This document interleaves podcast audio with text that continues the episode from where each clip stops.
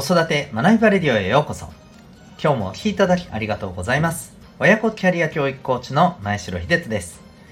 強み、コミュニケーション、主体的行動を引き出し、学校や塾では学べない人間力を10代で身につける、そんな親子のサポートをしております。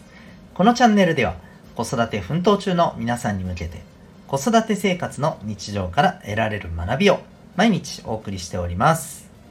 今日は第707回でございます、えー、しばらく聞かなかったメタバースというテーマでお送りしていきたいと思います。今日はなんかちょっとつれづれなるままにしゃべる感じの回でございます。まあ、よかったらお付き合いください。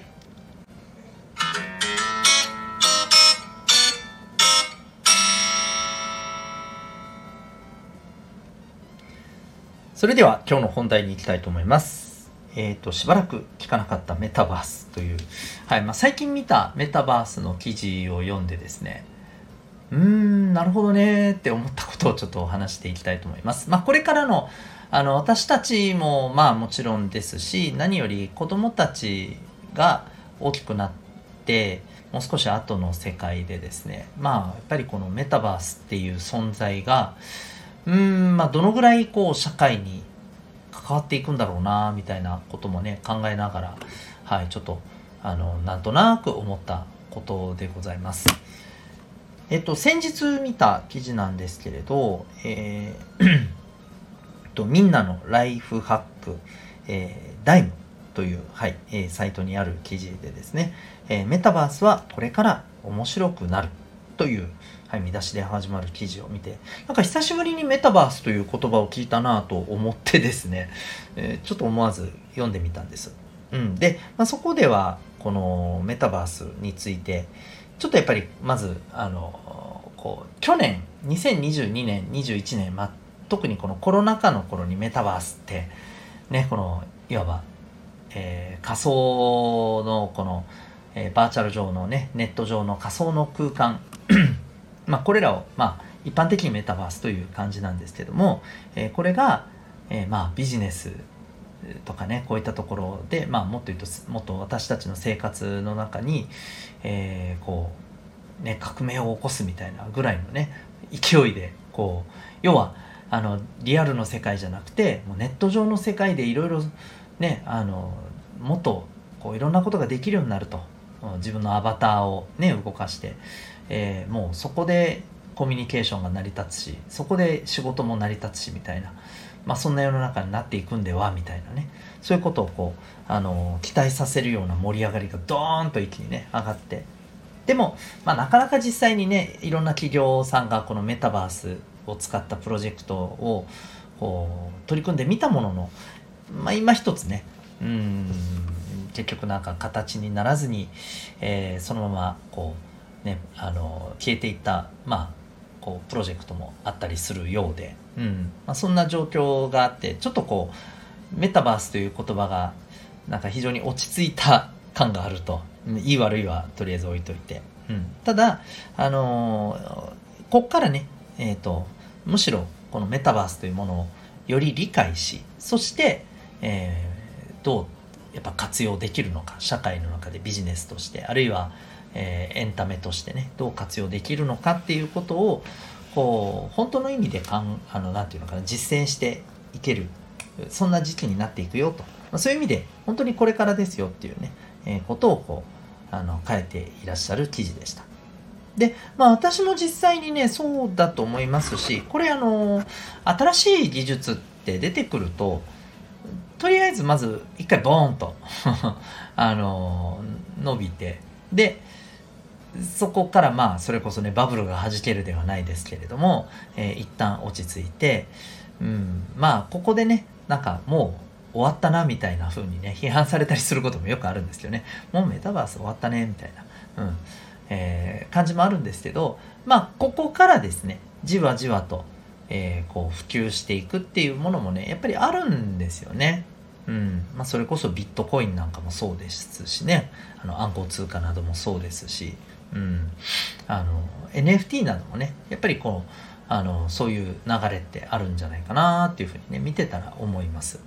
で、まあ、メタバースもしっかりでまたここから理解が進んでいってっていうことに、ね、なっていくと思うんですよね。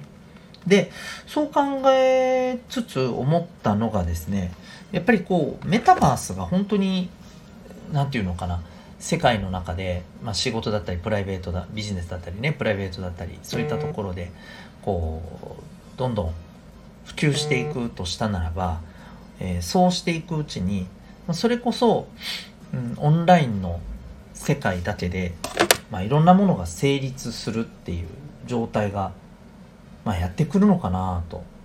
うん、で、えーと、もちろんねこれってこうまだまだねいやリアルではじゃあご飯食べれるけどねあの向こうでは食べれないでしょみたいな。食べる感覚は味わえないでしょみたいなね、うん、というところがあったりするわけじゃないですかもちろん。うん。ね、でまあでもこれがねテクノロジーが進んでいくうちにもしかしたらねそこでもそういう感覚を味わえるみたいな技術がそんな技術でできたらびっくりですよね。あの出てくるかもしれませんよね。うん。だから、まあ、まずはテクノロジーの進化次第っていうのもあるし何よりもあとは価値観次第なのかなって思うんですよね。つまり、えー、オンライン上でこの、ね、メタバースの中で全てが成立するような、えー、世界っていうものが、まあ、本当にあっていいのかあった方がいいのか、うん、またはあのー、それがあったとしてそれがもう人間が生きていく社会の中で、えー、メジャーなところを占める部分になるべきなのかそうであるべきではないのか。この辺りはもうそれこそ私たちのお子さんどころじゃないですよね。もっと多分後の世代の価値観次第にねなるんだろうなっていうふうにね思います、うん、でもこういったことをいろいろ考えていくと、えー、やっぱりこういろんな技術テクノロジーが出てくるたびに私たちはそれをじゃあどんな風に大切にしていくかどんな風に向き合うかその中で私たちが生きていく上で大切にしたい価値観と向き合う瞬間ってもういっぱいあると思うんですよね。うんで私たち以上におそらくもっともっと大きく変化していく世の中では、えー、私たちの後の世代ってやっぱりそれ以上にね、うん、価値観と向き合う、うん、価値観の変化っていうところとどう向き合うか。こういったものすごく重いテーマをですねまあ私たち以上に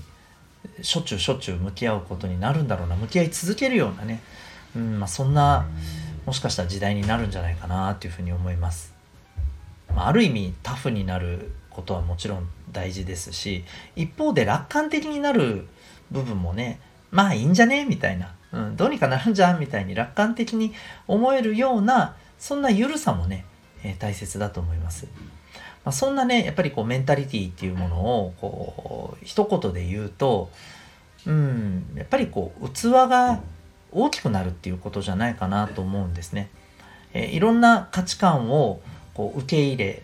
る。まあもちろんあの受け入れられないものももちろんあると思うんですけど、え、例えばその自分と全く違うものでもそういうものもあるんだなっていうことをやっぱりあの考えつつ、えー、一方で自分の価値観っていうところも大事にしながらじゃあどう向き合うか、うん、そして、えー、同じ価値観の人たち同士でどのような、まあ、世界を作るのか。もしかしたら分断っていうのも起きるかもしれませんし今まで以上に。これは人種とかあの国家とかもしかしたらそういうことではなくて、えー、生き方まあイデオロギーともちょっと違うのかな？生き方の価値観みたいなもので社会が分かれていく可能性もねあるんじゃないかなとかね。まあそういうことをあれこれ考えていました。うん。まあもちろんねあのその頃その頃にはねもちろん私たちがこの世にいるっていうのは難しいかもしれませんけれども、えー、ねそんな早くあのそういう時期が来るかは分かんないですけどでもこれからそこにどんどんどんどんねあの変化の渦が強くなっていく世の中で、えー、どのようにやっぱり向き合っていくのかっていうことはね、うん、やっぱり大事にしていきたいしまあそれを楽しく向き合っていけるようなねそんな私たちそして子供たちであれたらいいなとなんとなくそんなところに着地したお話でございました。ということで、まあ、どんな学びがあるか知りませんけど、まあ、たまにはこういうね、あのー、こう妄想を、あのー、つらつらと、えー、話しながら考えてみるような、そんな時間もいいんじゃないかなというところで無理やり、え着地したいと思います。ということで今日はですね、えー、しばらく聞かなかったメタバースというテーマでお送りいたしました。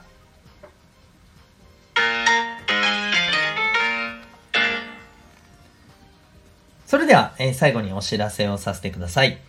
えー、まあ、自分と向き合う、価値観と向き合う、これ非常に大切でございますが、えー、それをですね、サポートしていくコミュニケーションアプローチ。これがコーチングでございます。で、まあ、じゃあそれが一体何になるのよ？というと、まあ先ほどのお話からもお分かりいただけたようにですね、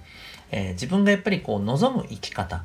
うん、本当に自分が納得いってこれが自分にとって幸せだなって思えるような生き方をする。これ当たり前なようでなかなかそれがね見つからないできないっていう方多いと思うんですよ。うん、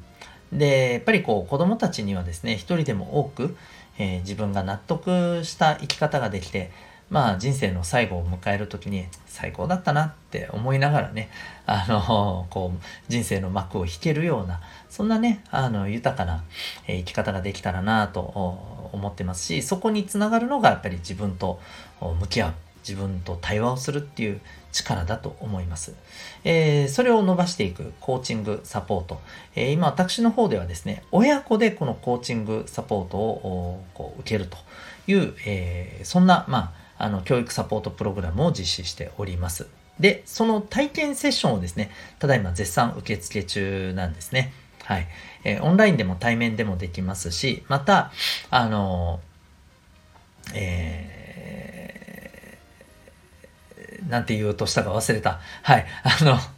できますし、日時なども、はい。あの、ご相談いただいた上でできます。うん。ですので、ぜひですね、興味ある方はですね、え概要欄にこの親子コーチングのコース、セルフアクションコースのウェブサイトへのリンク貼ってますので、まずはウェブサイトをご覧になってみてですね、もしよろしかったら体験セッションもご検討されてみてください。それでは最後までお聴きいただきありがとうございました。また次回の放送でお会いいたしましょう。学びようき一日を